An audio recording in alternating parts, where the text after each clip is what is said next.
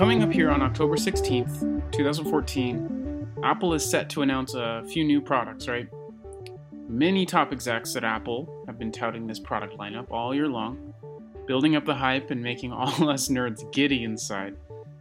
They have released, as of today, an invitation to the press for an event to be held at 10 a.m. Pacific in their intimate town hall auditorium um, on their One Infinite Loop campus. The invitation shows a sleek rainbow colored Apple logo with the tagline, It's been way too long. Very often nowadays, uh, they'll release a tagline like this that tease what's to come. But this one kind of seems like more of a head scratcher than most to me. What could that mean? Well, okay, to be honest, mean a whole lot. And most likely it does. The Apple TV seems like the most likely update to me. Since some developers recently, like today or yesterday or something, reported that the 8.1 beta 2, right, has HomeKit support for the Apple TV.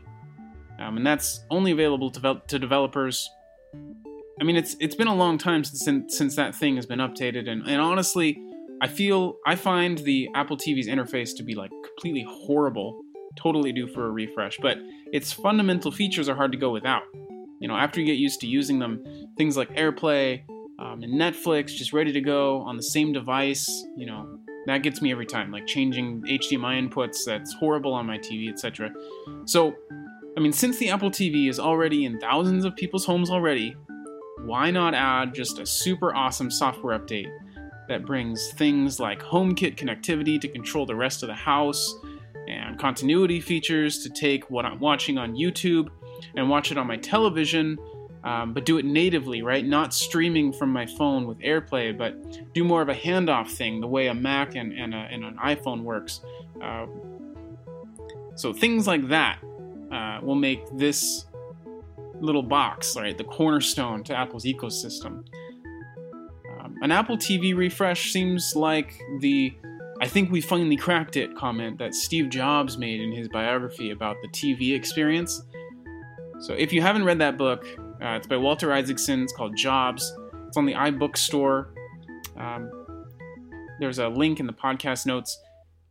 On this thing, there might be a new interface, right, that makes it way easier to get the content you want without clicking into menu after menu. There might be a new content platform uh, that way outperforms and outshines the competition.